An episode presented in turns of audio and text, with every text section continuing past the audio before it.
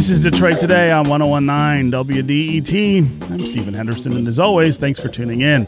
Detroit Mayor Mike Duggan had a terrible, horrible, no good, very bad week last week.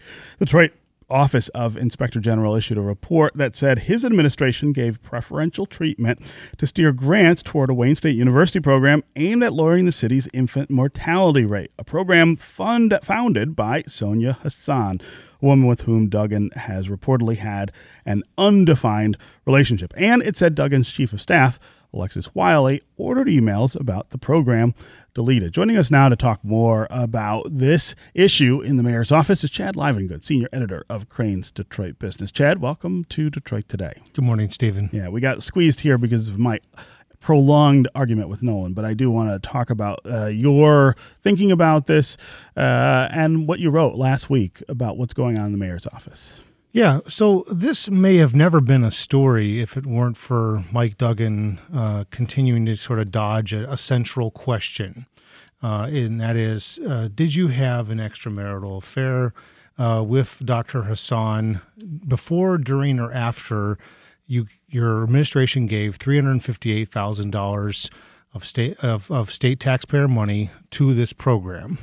Uh, there was a whole lot of contorted responses to the way to the to uh, the initial reporting from the Free Press about this uh, program and the connections, and and the mayor's insistence that he won't talk about his personal life, which you know he's he's a public official.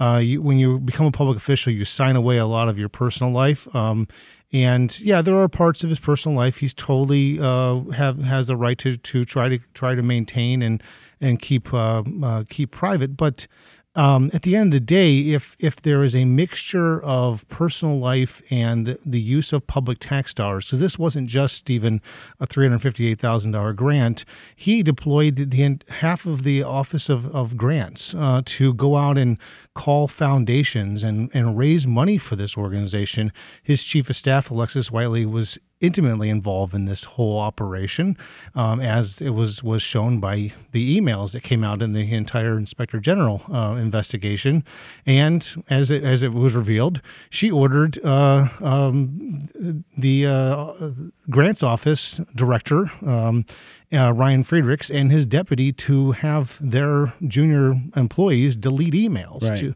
200 pages of it, which is pretty which egregious. I, which I still am just kind of agog about this idea that in this day and age, anybody would think that's the way to solve any kind of problem. I was also surprised, I have to say, last week when the mayor came out and said that there would really be no consequences for this action. That uh, that he would try to get training for his chief sure. of staff about public documents.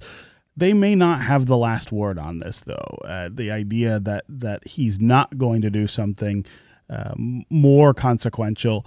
Uh, the attorney general is also lurking in the background of this. Yeah, she she still has a, a criminal investigation open into this. Um, there was one aspect that she looked into the uh, the nonprofit status of the organization, which was always kind of uh, clouded. Um, it, it, was this this not really a, a traditional nonprofit.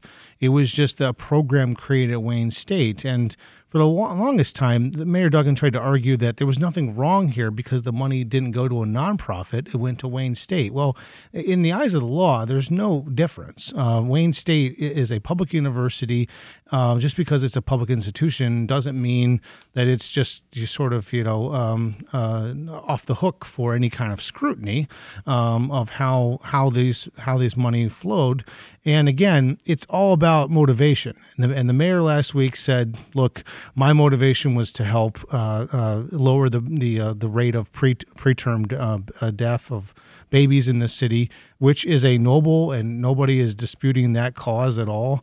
It's just a matter of did you do it because you were playing favoritism to someone you had a relationship with. well, and the more serious question is once this came out, how did you behave in terms of uh, trying to make sure that that people could learn what they are entitled to learn. And did you try to make sure that that evidence was destroyed? Which, you know, I mean, this kind of this kind of uh, uh, uh transgression is is what initially the calls for Kwame Kilpatrick's resi- resignation were about. It's not comparing in any way the two mayors and, and the Yeah. kind of things that they were accused of. But it is saying that that when you take that step of trying to hide from the public documents that they're supposed to have, uh, you really you really violate far more than just uh, an, an incidental kind of rule.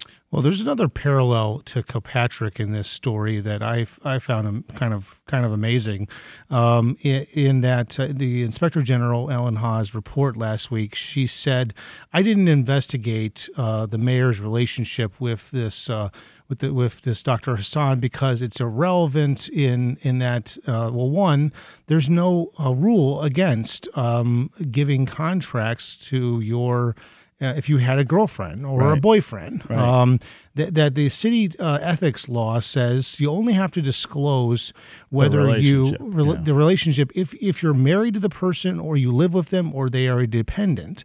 And I found that amazing that uh, this city that went through so much turmoil and trauma from a mayor having an affair with his chief of staff uh, and then lying about it on on the stand to try to cover up um, uh, the the the larger you know uh, affair and and and try to win over a lawsuit um, uh, uh, again uh, that was brought by a man Gary Brown who happens to now work for Mayor Duggan. Right. Um, I, I found these this is sort of- just amazingly ironic uh, that here we are. Um, 10 years later or 11 years later and having kind of the same conversation in the same place. trying to and and and how that hasn't that ordinance hasn't uh, been broadened to include someone you may you may share a, a, a pillow with um, is, is kind of amazing. Yeah, yeah. All right, Chad Livengood. Always great to have you here on Detroit Today. Thanks for coming by. Yeah, thanks for having me. All right, that's going to do it for us today. Tomorrow, we're going to have a conversation with Preet Bharara about his new book and American politics. This is 1019 WDET, Detroit's NPR station, your connection to news, music, and conversation. We'll talk more tomorrow.